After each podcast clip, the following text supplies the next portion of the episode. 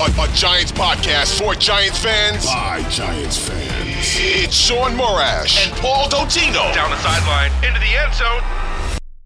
Touchdown, Giants! From the offseason through the wins and the losses, it's time to take one, one, one giant, giant step. step.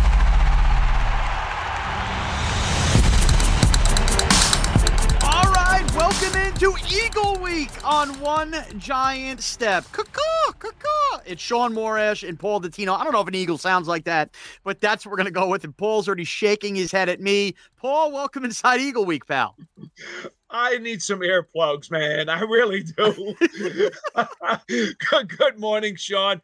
You know, I, I was on a uh, an Eagles program just yesterday, and I think we were all lamenting the fact that it has taken so long for these two rivals to hook up again. The yeah. Turnpike Hustle is always one that we look forward to, but at the same time, I do have to salute Commissioner Goodell years ago who decided to backload the schedule with these division games because ultimately, ultimately, you're much better off playing these rivalry games in the second half of the season. So, despite the fact that we had to wait, I think it's a good thing. Yeah, I mean, I, I don't know that I needed five of the six to happen from Thanksgiving on, but yeah, to that point, yeah, absolutely. I mean, look at this run of games that the Giants are in. It has made things a lot more fun. And clearly, you know, we're going to get into all the breakdowns of this. Clearly, the Giants are underdogs in this game. Not nearly as big a dog as people would have thought, at least in terms of the sports books, which is intriguing. But they are underdogs and, you know, still limping with some of the bodies. But nonetheless, an interesting game as the Eagles clearly, clearly right now have risen to the cream of the crop in the NFL. But some house cleaning things that we're going to go through here before we get into this game. And basically, let's play the week that was in Giantland. Number one, briefly just touched on this off air. Odell Beckham Jr., who started his free agency tour with the New York Giants, went to Buffalo. So I'm looking to make sure I hit all the notes. Went and spent two days in Dallas. You know, what was really funny about this, Paul, is you know, we were at a point in time in Thanksgiving where some might have suggested that Thanksgiving, the winner was going to determine where Odell Beckham Jr. went. Shocker, he's completed all three trips, including Dallas and the Giants, hasn't signed anywhere. So hard for me to say that that was the case. But nonetheless, we end this with this. The Dallas Cowboys, as they typically do with Jerry Jones and company, make everything public, everything theatrical. I think a really good sign no matter what comes out of Odell, signed with the Giants, not signed with the Giants, is that you look at the way the Cowboys just handled this and you look at the way the Giants just handled this. Brian Daboll kept the focus on the team now and what was going on while acknowledging, yes, we're talking to Odell Beckham Jr., where the Cowboys, it was Jerry Jones basically on both knees pleading how badly they wanted Beckham, only to now come out afterwards and go, well, you know, I'm a little curious if he's going to be able to play now and this and that and the other thing. And now throw on top of it Demarcus Lawrence, who we all hate as Giants fans, Paul going, well, if he can't help us now, I don't want the circus that is Beckham. Uh, two points again. One, good that the Giants didn't act like the Cowboys in this. And again, maybe he doesn't pick the Giants, maybe whatever. Two, it just shows you, man. This is why I'm so happy to be a Giant fan. The Cowboys and their players have some nerve to call the Odell Beckham Jr. situation a circus when all Jerry Jones did for the last two weeks was make this a circus while bragging about it. So, just a reminder if you listen to the Giants, you go, oh, we're not as good as the Cowboys. The Cowboys are the circus calling others the circus. And the Giants went about this trip and handled it the right way, Paul. Well, you know, Shaun, really, uh, the Dallas Cowboys are a clickbait feast. Let's make that very clear from yeah. the very get go. Yes. I mean, they the, the, the, social media and and 24 hour news cycles. Uh, those things fit into the Cowboys narrative about as well as they possibly yeah, could. Paul, Paul, I'd call them a three ring circus, except they haven't seen a ring in a very long time. oh, nice one. How about just a playoff victory? Yeah, exactly. Yeah, yeah. Um, and and as far as the narrative about the the Giant Dallas game on Thanksgiving, well, you know, people need to uh, understand you can't always believe what you read. Yeah, you can't exactly, exactly. And by the way, again, Beckham now finding out, hey, he may not be ready to play to the playoffs. Uh, this is a little, you know, shocking. You know, Jerry Jones basically calling it. His camp, I'll give him this. The one thing that we heard from Beckham in his camp was he's looking for a place the next couple years to call home. He even mentioned the words buying a house, all of that. So the idea that this should be some surprise to the Dallas Cowboys that Odell Beckham Jr.'s tour was not more about this year, but more about future years. Also shows all those dopes that said Thanksgiving was the Odell Beckham Jr. Bowl. It was never about winning a Super Bowl this year. It was about him finding a home for the next couple of years, which is what we alluded to time and time again. So I, I don't know. I just watched this thing unfold, and I just cannot believe the idiocy that surrounded it. It's like, has anybody actually paid attention to what was actually said about this tour ahead of time? That would take too much intelligence, Shaun. Oh, what a joke. What a joke. Okay. That was house cleaning item number one.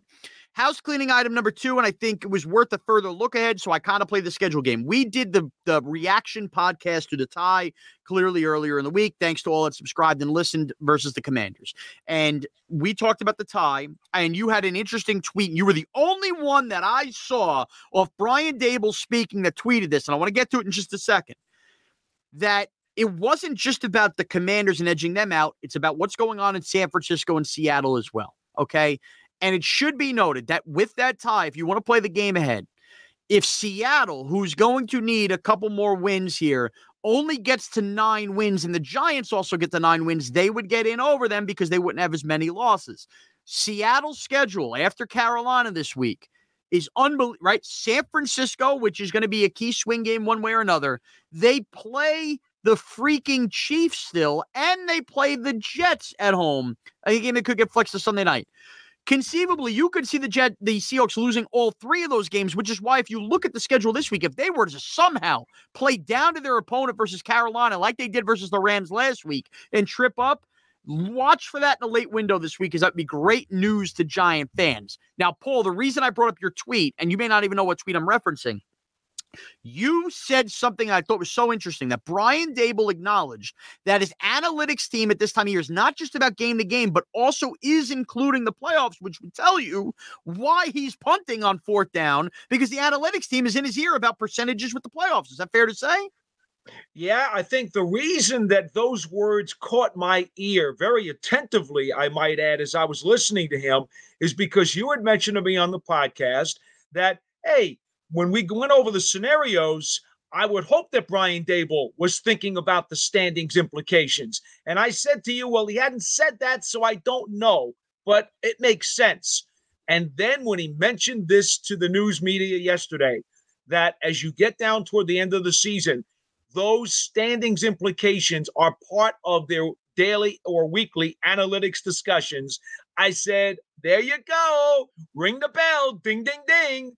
So I'm so glad that you uh, that you had you had actually prodded me to uh, to yeah. uh, make sure that I was alert for such a statement and part of being a head coach is aware of everything. And and yes, the main thing is they're going to keep the team grounded and go game to game. But you have to think about within the game the greater picture on the season. And I and I think that came down to it. And that's why more and more as the weeks gone on, I understand if you were a player that just put your body on the line for 60 minutes, walking out of there with a tie and feeling like you know, dejected. Did I waste my time? But I'm just strictly talking about a fan's perspective where now my, you know, a long time ago now, my momentum shifted on I want to make the playoffs. That tie did the Giants well, or at least much more well than a loss would have done. So that's kind of where it's at. And we'll see what happens with the 49ers here as they play the Bucs this week.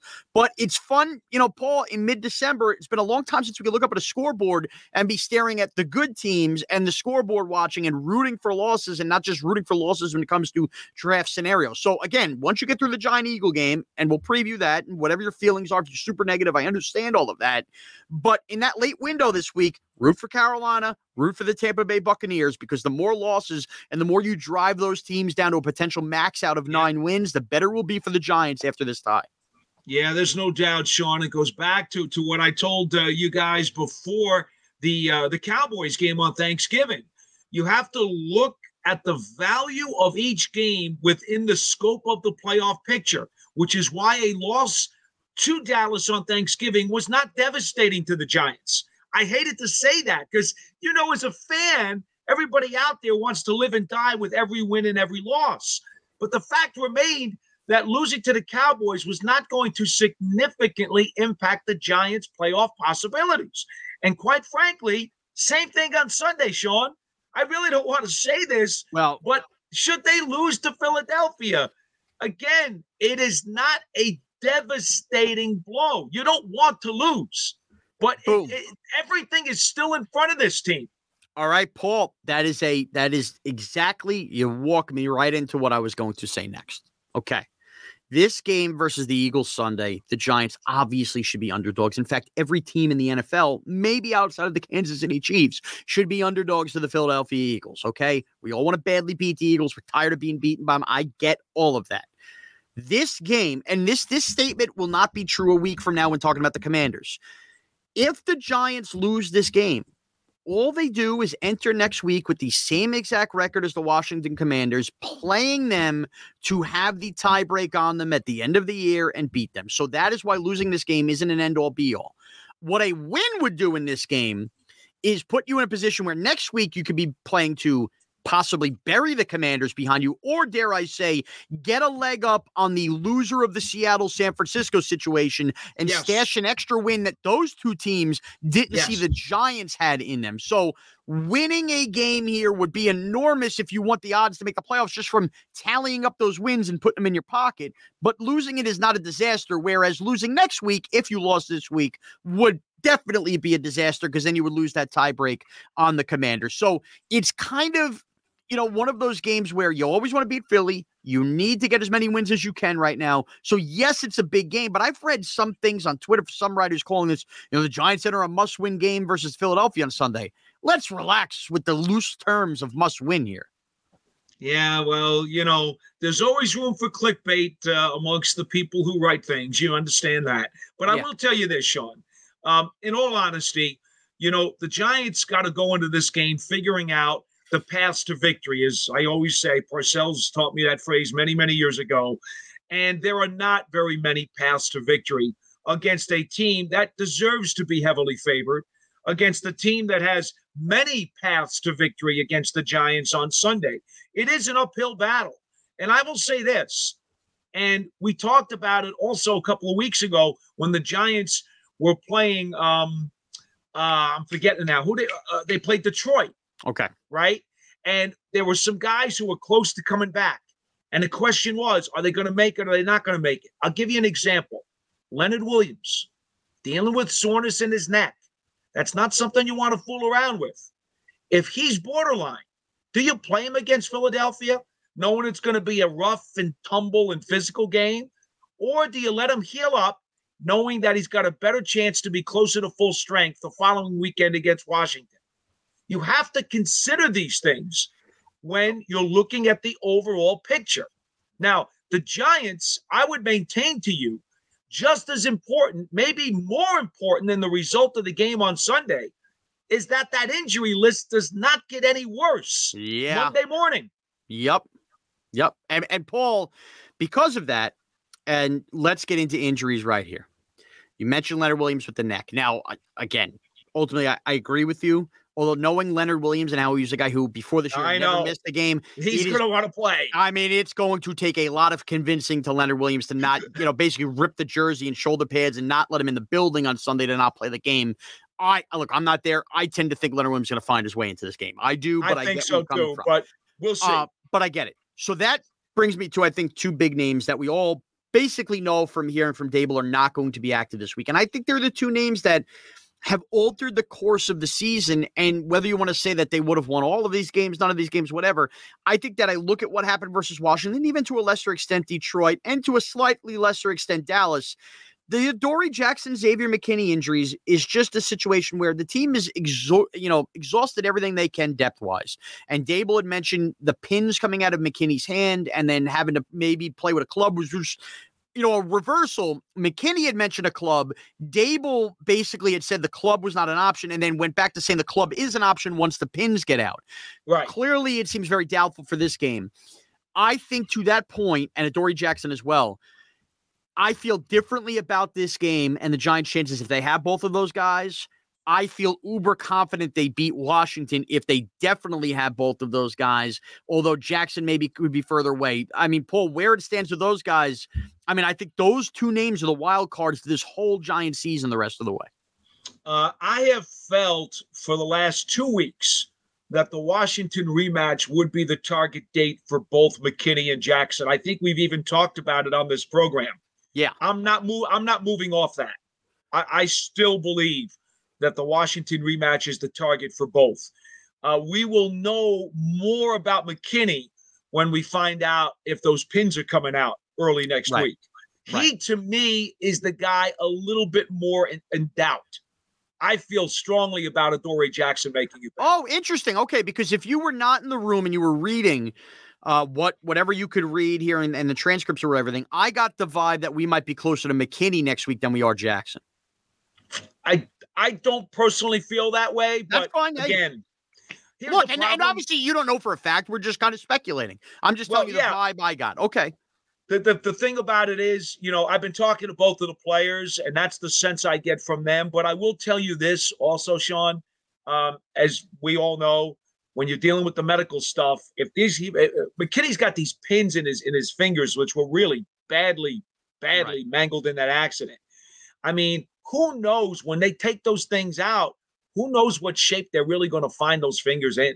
Yeah. Honestly. No, I mean, right. and even taking them out is probably, God knows, a very delicate procedure. Yeah, no doubt about it. It just anyway. stinks, Paul. I mean, look, I I know I sound like a broken record, but it felt like two, in much different ways, completely preventable injuries for the New York Giants that have really I hampered them know. on the back end. Okay, uh, other injury news. Bredeson still looks like he's a little bit away, and I find that one interesting because you know, and Ezeudu as well. Do those guys slide right back in the starting lineup? I know Glowinski was battling a little stuff. He got a little bit of a rest day earlier in the week, uh, but it doesn't feel like you're going to get either back, right? I don't think so. Right now, as we speak about this on Thursday morning, uh, I suspect the same five you saw last weekend will be the same five you see this weekend against Philly. I, and I and I might add, I did see quite a lot of uh, of uh, vigor thrown at Glowinski by some of the fans because he did allow a couple of sacks last week. Uh, need you guys be reminded that he had a bad back like 36 hours before No, kickoff. And it's And admirable. he- okay, and and he went out there to do everything he could and played at, at a functional level. I get it; the two bad sacks look bad, but he played at a functional level for four quarters. You know, roughly 36 hours after coming up with a bad back. Well, Paul, I, and I'm just going to strictly speak from a fan's perspective. I agree on this game completely. I think that, but I think the thing is with Glowinski and the fans, this has been building, and it's probably almost unfair to Glowinski. The Giants suddenly look like, for the first time, and as long as many of us can remember, that they have a functional offensive line, right? I mean, Evan Neal has really come along at right tackle. They have an elite left tackle. Uh, we've seen Nick Gates at, you know, he didn't have the greatest game on Sunday, but play a little better. And Feliciano's been fine it feels like because Glowinski was the guy signed, and by the way, a very fair deal when you consider the market, he has gotten Sure. he's gotten beaten. He has looked poor on a lot of reps throughout the year, and I think that's been kind of a tidal wave moving with the fans and Glowinski. But nonetheless, again, eh, you know, he went out there, he got it out. It was probably better than what Jack Anderson would have given you at right guard as well. Now, Paul, I do want to say the other two injuries slash illness that I can't even believe one of them I'm going to say are kind of key. Kenny Golladay seems to be back again. Not that you're expecting a lot out of Kenny Golladay, but but but it really now feels like it's only Slayton Hodgins and and Richie Richie James, and if one of those guys would ever get banged up for a series or two, you kind of need Golladay on the field. I can't believe it's that way, Paul, but it's the truth. He looked like a full participant earlier, and on top of that, look, Zyon Gilbert, you went back and watched the tape too. So close to being able to get that interception in in in late in that fourth quarter. Darnay Holmes, you know, for better for worse, even if you're not a big Darnay guy, that was a especially with Adoree out, that was a brutal loss not to have him on Sunday. And where does he seem to be trending for this Eagle game? Yeah, uh Holmes trending upward ever so slightly. I don't know if it's going to be quick enough to get him on Sunday. And uh, again, Shaun, I know it's going to give you agita, but you look at the secondary that the Giants played with in the fourth quarter against Washington and in overtime, and there's a real possibility that's the secondary that uh, Jalen Hurts is going to face at MetLife Stadium. Uh, look, you got to hold your breath. What you Yeah. have to do, you, you have to play uh, a Tampa 2.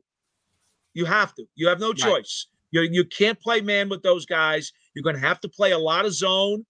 And and even with that zone, you can't be afraid to sometimes send an extra guy or two. Because that's what Wink wants to do. That's what he has to do. You have to make Hurts uncomfortable because any NFL quarterback, any NFL quarterback, is going to be able to pick you apart if you just play passively and decide to, you know, play flag football and patty cake, patty cake in the pocket and let him do what he wants to do. You can't, you just can't do that. And it's against everything that Wink believes in. So he's going to still send guys, but you're going to see probably a lot more zone. It, it's it's a shame that you know they had to come down to bringing up you know Zyon Gilbert, five year Florida Atlantic player, to make his NFL debut, and not only that, he had to play the whole game. I mean, it, is what it is. I, yeah. I, it, unfortunately, the worst part about it is that Philly's weapons, their passing game weapons, are more dangerous than the Commanders. That's the yes. worst part about it. Which is going to lead us into our path to victory before we actually make our formal game predictions and all of that goes with it. All right. So with that, I guess the good news from a slot perspective is it looks like Quez Watkins may not play on Sunday, which he's been pretty good in the slot. So yeah. again, he's not AJ Brown, he's not DeVonta Smith, but it's at least something to hang your hat on. And you brought up, you know, Wink sending pressure. I think from a defensive point of view, Paul.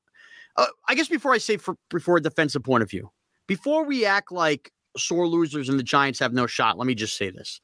What happened last week versus the Philadelphia Eagles is freaking scary. And AJ Brown looked like he was on another planet trying to beat his old team, the Titans. But the Giants did just tie the Washington Commanders short, guys. Did they not? Did did they not? Did yeah. the Washington Commanders just a couple weeks ago beat the Philadelphia Eagles? They did. Scoring okay. 32 points. Yep. Okay. And I know that the Giants need to score some points. Did the Philadelphia Eagles need a miracle to beat Jeff Saturday and the Indianapolis Colts a couple weeks ago? They did. They did. They did a miracle late. So as good and dominant as the Eagles are, this is still football. The R still pass the victory, and the Giants shouldn't walk into this game feeling like they have no shot. I mean, the team they just tied beat them, and I know it doesn't right. work out equally. I'm just, I'm just saying, you know, try to have our mindsets a little level headed. Okay, that being said, you talked about bringing pressure. The Giants are going to win this game and not get killed. Where like to me, if the Eagles score 35 points in this game, the Giants are losing the game, right? They're not going to go score 36, 37, 38 points. No, it's it's. I think the two biggest keys the whole game defensively, because the secondary is what it is, is going to be Ojulari and Thibodeaux on the edge, and can they just flat out wreck the game? Because when Jalen Hurts has been forced into a couple turnovers, that has been what's tightened the game, and that's how the Giants had a lead at halftime on Thanksgiving. We saw Ojulari and Thibodeaux moving, and they you know, almost won that game flat out. Those two guys, Paul, more than anybody else on that defense, I think are the kind of guys that could alter this game in the Giants' favor. Well, I, I would actually go in another direction because the Giants need turnovers. Now, yeah. maybe, maybe you're right. Maybe they get turnovers out of sacks and forced fumbles and strips. So right. maybe you're right. I don't want to totally disagree with you. What what I would like to see, you know this as well as anybody, Shaun. And when you play more zone, you've got a better chance to get interceptions because you can play the ball better than playing the man. Definitely. Definitely. So, so my feeling is the Giants desperately need interceptions or, or they desperately need takeaways. I don't think they can man up against those receivers. So if you are going to play a little bit more zone, you got to be able to take advantage of those opportunities and try to come up with a couple of picks. Now, yeah. Hurts hasn't been throwing them this year.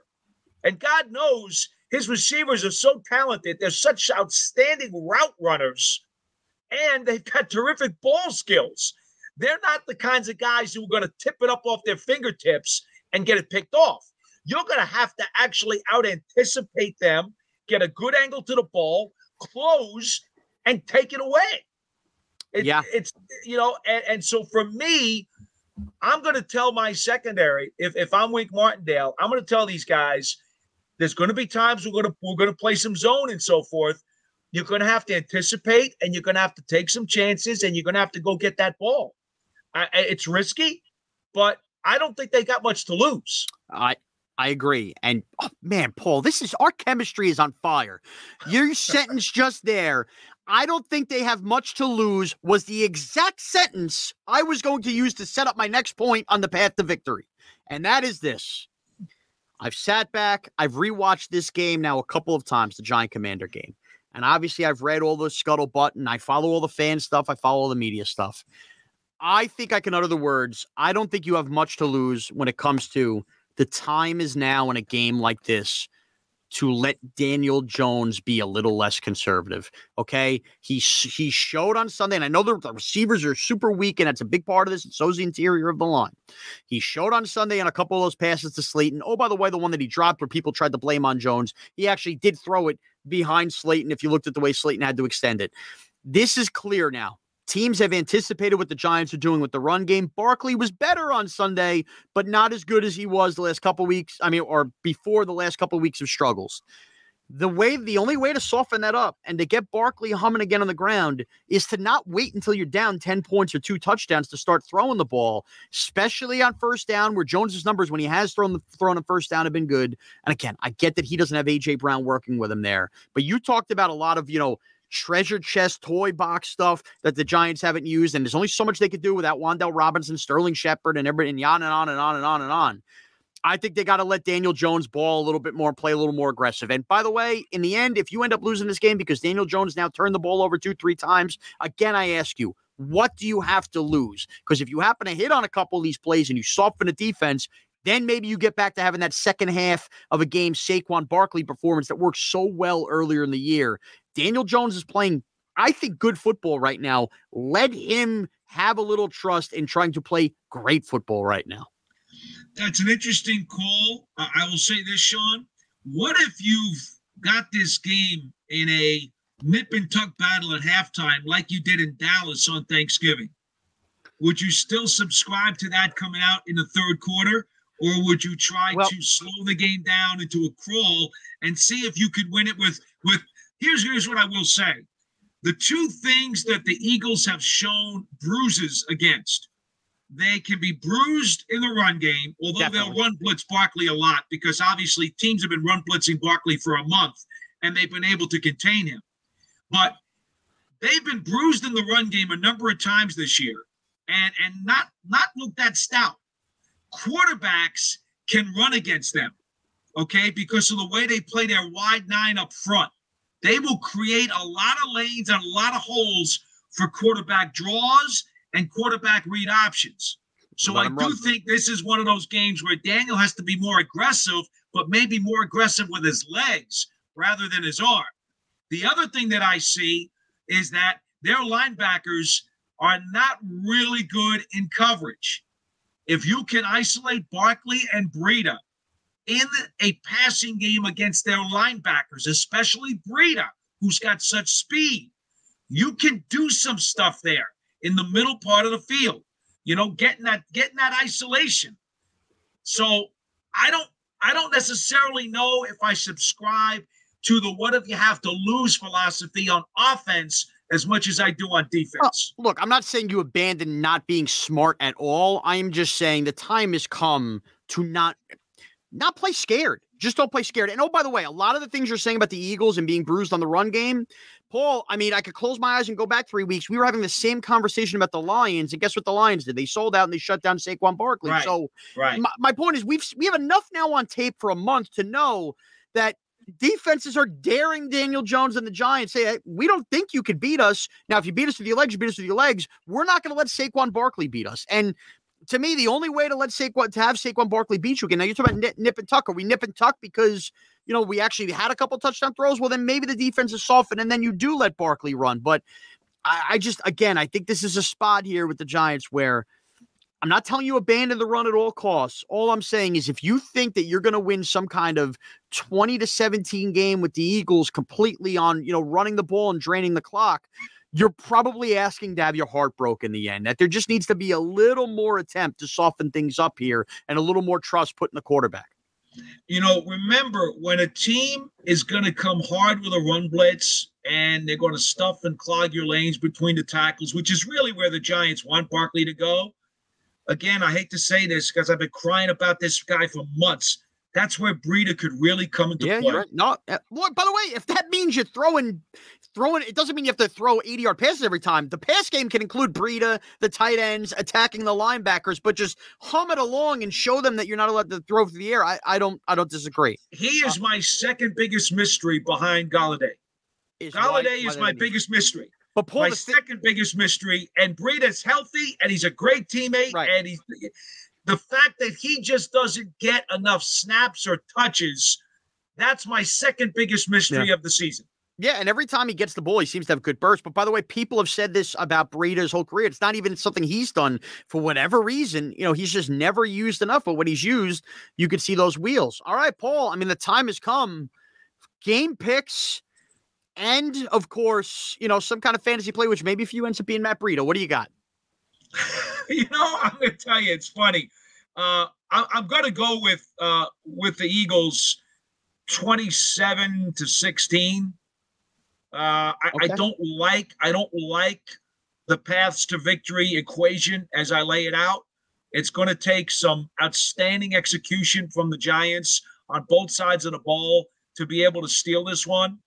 But when you're asking me for for a fantasy pick, uh, I'm going to go back to uh, somebody that I mentioned the other day, and, and I, I went with with Bellinger last week. I'd like to go back to him if you don't mind. Yeah. Do I, I, I mind. Paul, it's your podcast too. You, uh, you can make your pick. You want Bellinger, pick Bellinger. All right. Be- Bellinger's a good play, and there's your score. All right. So I'm going to turn this around on you. I'm going to kind of speak on kind of what I was talking about with being aggressive throwing the ball. I think one of these long passes to Slayton is going to connect, and it's going to connect where he actually gets loose and into the end zone, similar to what we saw to start that Jacksonville game. I think Slayton finds his way to pay dirt this week. And what I keep coming about around to is oh, I'm not going to make any bones about it. I do like the gambling aspect of games and I like following trends and lines. This line opened at six and a half, and as it stands on Thursday, it stood at six and a half. The reason I bring that up is if you're if you're not a gambler and you're like, why are you talking about gambling? When those when there are numbers on the board that feel too good to be true, there's a reason they're too good to be true, and the books are bear, b- begging you to do that. Having this number sit below a touchdown seven after what the Eagles just did to the Titans means that sports books across America are begging people to bet the Philadelphia Eagles laying six and a half. And their thought is, and look at all those tall buildings in Vegas, your money's coming in our pocket. So I find that very interesting. What do they know that we don't know? Are the Eagles due for a letdown? Maybe they overlooked the Giants a little bit. I am not picking the Giants to win the game. I am going to pick the Giants to cover that number because something tells me that they know. I think the Giants lose this game 27 24 in heartbreaking fashion. But, Oh boy. but, but, but the game is going to have the feels of the Packer loss in 2011, the Patriot loss in 2007. And this doesn't mean I mean the Giants are going to win a Super Bowl. What I mean is this belief of, hey, we've gone through a rough time. That's the best football has to offer. We just hung with them toe to toe. And I think it sets them off and they go beat the commanders and start to feel good about themselves and maybe dare i say beat the vikings the following week i think that this is going to be a classic hey stop take a deep breath that wasn't as bad as we thought we're okay here reset kind of loss for the giants where it's tight i think they lose the game 27-24 Well, you know what? If they can come out of a game like that healthy, that would certainly be a positive. Although, if Jake Elliott hits a 65 yard field goal on the last play, you will probably vomit all over yourself. That's a TV smasher. That's a TV smasher if it's not long a field goal for sure. But that's where I'm at, Paul, and that's that's my belief, and I'm sticking to it. So we will be back with you next week, of course, on Monday to recap whatever should happen between the Giants and Eagles, uh, and of course, we'll see what happens with Seattle, San Francisco. Is maybe part of this podcast we start to include, uh, you know, a little check of where everybody's at, and next week will be an enormous one giant week heading into the Commanders Part Two. Paul, where can we get you on Twitter for the rest of the week? At Giants WFAN. And you can follow me on Twitter at Mraz CBS. Thanks for listening, subscribing. Thanks to our producer Adam, and thanks, of course, for taking one giant step with us.